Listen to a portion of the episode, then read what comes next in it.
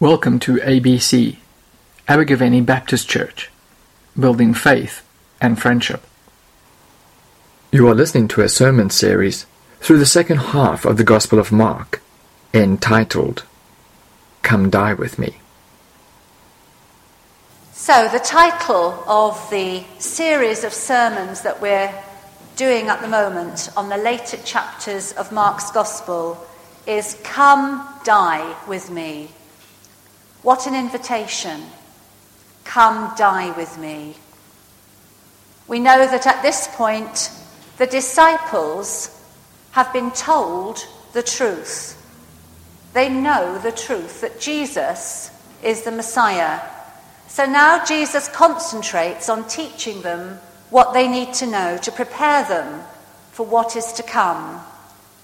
And whilst Jesus' early teaching has been done through example as he healed the sick, as he delivered people from the demonic, as he spoke in parables and demonstrated his power. Now the time has come for direct teaching. And to do that, Jesus needs them to focus on him and on what he is telling them. And so we read in Mark chapter 9, verse 30, that Jesus takes them off, away from the crowds, where no one could disturb them, because he was teaching. He needed to have that small group to himself. When I first came back into teaching here in Abergavenny, um, I went to do some supply work in a school here that was open plan. I'd never taught in an open plan classroom before, and it was a nightmare. We had three classes of infants, all in one big space. And I just could not get the children to focus on what we were supposed to be doing because there was stuff going on everywhere. And the only blessing was that we had a small octagonal room with carpet on the floor called a kiva, where you could take your class in to have story or something like that. I have to say, my class was in the kiva for most of the time. And this is what Jesus is doing. He's taking his disciples away from the distractions, from the crowds, because he needs them to focus and to listen. And in this simple verse, verse 30, there is the first important message for us in this reading for our Christian lives. You know, we're very easily distracted. We live in a world that is full of distractions. There are so many things going on that take our eyes off the ball, to, so to speak. And it's essential for our spiritual health. It's essential in our walk with God that we spend time with the teacher, that we spend quality time, focus time, with no distractions, so that we can hear his voice through the scriptures and we can speak to him in prayer. Matthew chapter 6 says, Go into your room and close the door. And that's what we need to do sometimes. We need to go in and shut the door, switch off the phone, and concentrate on Him. So, as Jesus began to teach his disciples, really teach them, he needed them to concentrate, to understand what was going to happen. He needed to explain to him, to them, that his messiahship was not going to be what they imagined Messiahship to be. Their view, their idea of Messiah, was of that mighty conqueror who was going to come and take back the nation from the Romans. It was of a kingly ruler who would restore Israel. But Jesus was talking about denying themselves, taking up their cross. He was talking about suffering and rejection and death. And that wasn't at all the idea of kingly glory that they had in mind. And quite plainly, Jesus tells them the Son of Man is going to be delivered into the hands of men. They will kill him, and in three days he will rise again. But verse 32 says that they did not understand what he meant. And this reading shows us that the disciples still hadn't got it. How could they? They'd been with Jesus. They'd seen the supernatural things that happened around him. They'd seen Jesus rebuke storms, raise the dead, drive out demons. feed huge crowds from nothing, as well as heal the sick. And they'd even been out healing and driving out demons themselves. They were the business. They had heard Jesus getting the better of the Pharisees. What could possibly go wrong for this amazing man who could do such things? And sadly, though they didn't understand, they didn't ask Jesus to explain. Why not? Did they not believe him? Were they afraid of appearing stupid? None of us like appearing stupid. I've had a very stupid incident this weekend. We don't like it when we do something silly. Did they find it difficult to ask for help? We're very self sufficient. We don't like relying on other people. And they didn't ask. Or did they just blank off this information because it was so different from their expectations? Were their minds closed to receive that information? So that despite Jesus being there with them, they didn't question him. You know, as we go deeper into God's Word, we often find things that we don't get, things that we find hard to accept, things that, if we really think about them and meditate on them, are pretty mind blowing. Some of you will remember the lady that I spoke about last time who didn't understand the teachings of the Holy Spirit. It scared her. And although she did ask questions, the answers didn't satisfy her because it required a step of faith that she wasn't prepared to take. But how wonderful that although we don't have the physical presence of Jesus to ask, we have the Holy Spirit to teach us. And for that lady, having gone away and prayed, Lord, I just don't understand this, I don't get it, you're going to have to show me yourself. The Holy Spirit graciously and gently gave her a wonderful experience of His presence that took away her fear and led her to take that step of faith. When we don't understand, there should be someone in the church that we can ask for help. But more than that, we have the Holy Spirit for that purpose, to teach us and to reveal the truth. There are plenty of examples in the scriptures of mighty men of God crying out to God and saying, Why is this happening? I don't understand what's going on. And we can do the same. So, second important point for us in this reading is if there is something we don't understand, we can ask the Holy Spirit to show us, to reveal to us to open up the scriptures. And then we come to verses 33 and 34 about these disciples arguing on the way to Capernaum. I would have loved to have been there to have heard this conversation. What were they arguing about? Who was the greatest? We can imagine, can't we, that conversation. Peter, well, I knew he was the Messiah. He took me up the mountain to see Elijah and Moses. That was awesome. That makes me most important. James, ah, but Jesus rebuked you, and he took John and me as well, not just you. And John, I'm his best friend. He always lets me sit next to him. I'm the one he loves the most. And so it probably went on, with the disciples scoring points off each other as to who was the favourite and who was the most important. Who was going to be able to lord it over the others when Jesus was declared Messiah and came to rule? Later in Mark's Gospel, we hear of James and John actually asking Jesus for position and power, asking him if they could sit at the right and left hand side of his throne. They clearly had no understanding of what Jesus was trying to teach them. And in Matthew's Gospel, we see that James and John actually had a very pushy mother, and it's their mother who asked Jesus to promote her sons to high positions. We all want our children to do well, and clearly she had ambitions for her boys. And Jesus knew. He knew their hearts. And how sad he must have felt that despite all his teaching, all his example, they still hadn't understood what was important. And Jesus sits them down and says, Anyone who wants to be first must be the very last and the servant of all. I had a wonderful Sunday school superintendent when I was little. His name was Mr. Bert Frampton. And at every Sunday school party, we would have games in the big hall while the tea was being laid out in the small hall. And when it was time for tea, he would blow his whistle. And we all had to line up, jostling and pushing to get at the front of the queue. And without fail, he would get us all quiet.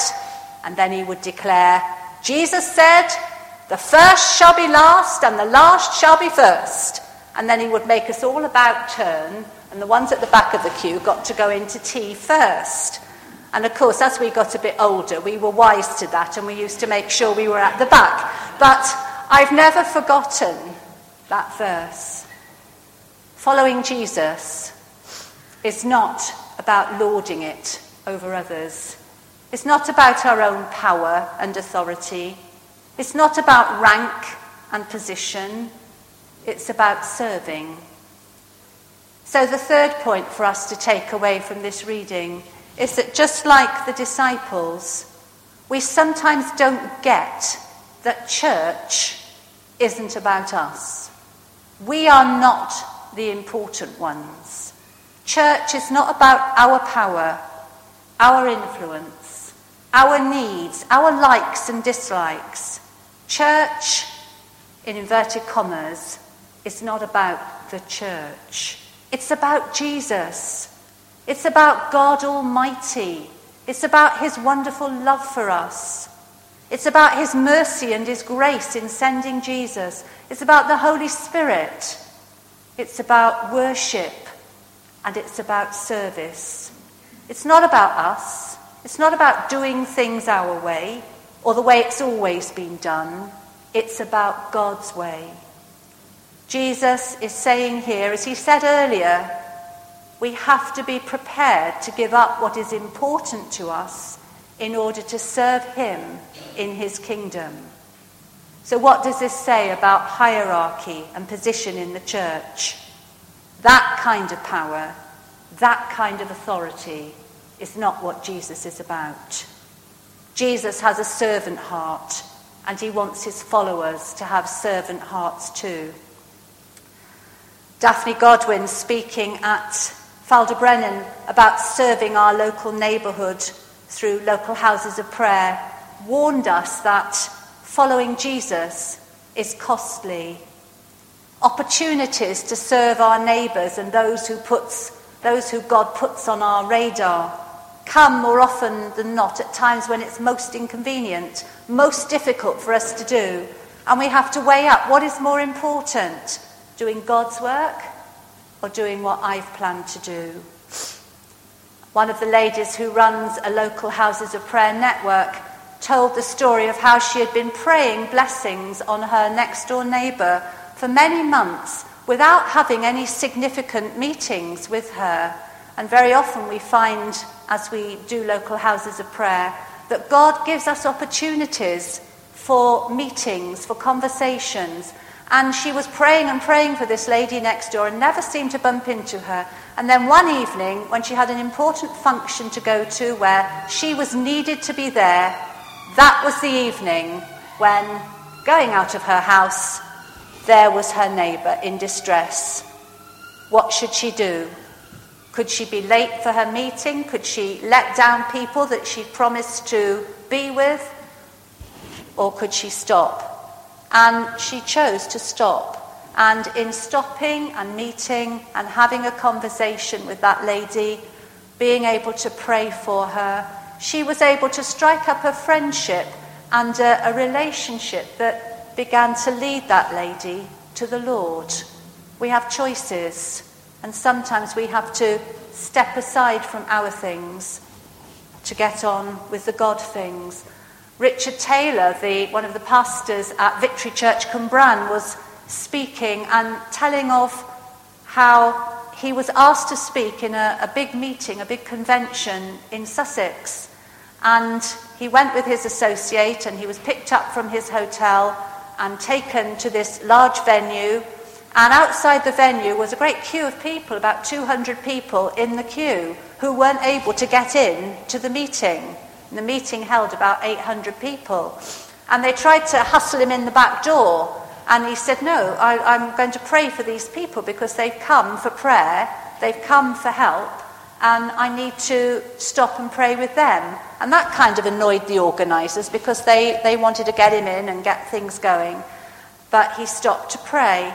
And then he went into the venue, and the worship was in full flow, and everything was, was kicking off. And he suddenly felt God saying to him, Richard, I want you to go home. I want you to go back to the hotel. And you know, I can't imagine what his conversation with God must have been like. What? Go back to the hotel. All, this is full of people. They're all waiting for me to speak. I've got a message to give. What do you mean, go back to the hotel? Richard, they haven't come for me. They've come to hear you. Go back to the hotel. And what a quandary to be put in that position. And he had to say to the organisers, I'm sorry, but God's told me that I have to go back to the hotel. And he went. And they came to the hotel and begged him to come back because it was so embarrassing. This place full of people and no speaker. And he said, I'm sorry, I can't. But God has said, if you will have the venue for tomorrow and people will come back, God will meet with them then. Well, they hadn't got the venue for the next night. They'd spent a lot of money hiring it for this night, but somehow they managed to get the venue for the second night. And the second night, Richard went, and God was there, and amazing things happened. Only about 400 people turned up that night because, of course, not everyone could be there. But that night, the people who were there had gone back because they were hungry for God. They hadn't gone to see a whiz preacher they hadn't gone for the, for the worship, they wanted to meet with God, and that night God met with them. But sometimes these are the, the embarrassing choices that we have to make when God puts something on our hearts to do. Serving God is not for our glory, it's for His glory. Coming to church is not for our pleasure, although often that is a byproduct of being here. It is often a joy to be in church. Coming to church is about giving God the glory. It's about accepting others. For example, the little child that Jesus took in his arms. In Jesus' time, children didn't rule the roost. They were seen and certainly not heard. And they weren't given that honoured and cherished uh, position that children here in the West enjoy. So to promote a little child as would promoting a woman, was quite shocking in that society. And yet here was Jesus welcoming a little child into their midst. Serving God, being a disciple of Jesus, is about receiving, caring for, and coming alongside those whom society would normally not honour. And as we serve and come alongside those that society looks down on, so, says Jesus, you do it for me. And that kind of serving often doesn't come easily to us. It's hard, it's costly. So, what can we take away from this reading in Mark this morning? Firstly, we have to get away with Jesus. We must have regular times with our Bibles and in prayer and worship to learn and to be strengthened. Just as Jesus used to go away to a quiet place to speak to his Father, so do we need to go to that quiet place and spend time with him. Secondly, we mustn't be afraid to ask when there's something we don't understand. We can ask our friends and our colleagues at church, but above all, we should ask the Holy Spirit to show us and to reveal to us and make it plain. And thirdly, following Jesus is not about power, it's not about prestige, it's not about being holier than thou, it's about servanthood. It's not about us, it's about Jesus. It's about listening to him, being led by him, and it's about serving him by serving in the world. It's about acceptance, it's about inclusion. It's about welcoming in the name of Jesus, maybe those who we would not normally include in our circle. These disciples would go on to be apostles. But the word apostle doesn't mean a leader, as some sections of the church seem to think. An apostle was a sent one, someone who was sent on an errand. The servant, actually, who was the most expendable, who would be sent on the most dangerous of errands for his master, because it might be that he would be attacked and be killed on the way.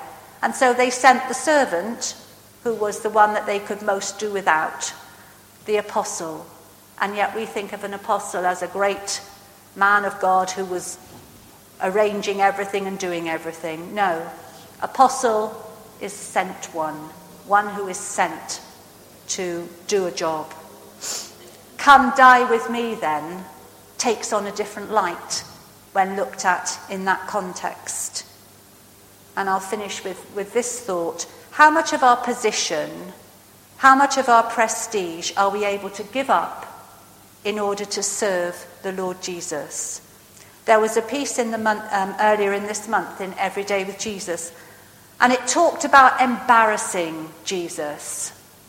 And the question it asked was Is your character, your conduct, your commitment to Christ a source of joy to him or an embarrassment? Gandhi said, if Christians would really live according to the teachings of Christ, all of India would be Christian today. So when it comes to discipleship, where do we stand? Are we willing to die to self? Are we willing to spend time with Him? Are we willing to make Him the centre, the focus of our lives? Are we willing to serve as He serves? Let's pray. Lord, we thank you for your word to us today. And we ask, Holy Spirit, that you will, in, you will reveal to us what we need to do to serve you better. Help us to focus not on ourselves, but on you.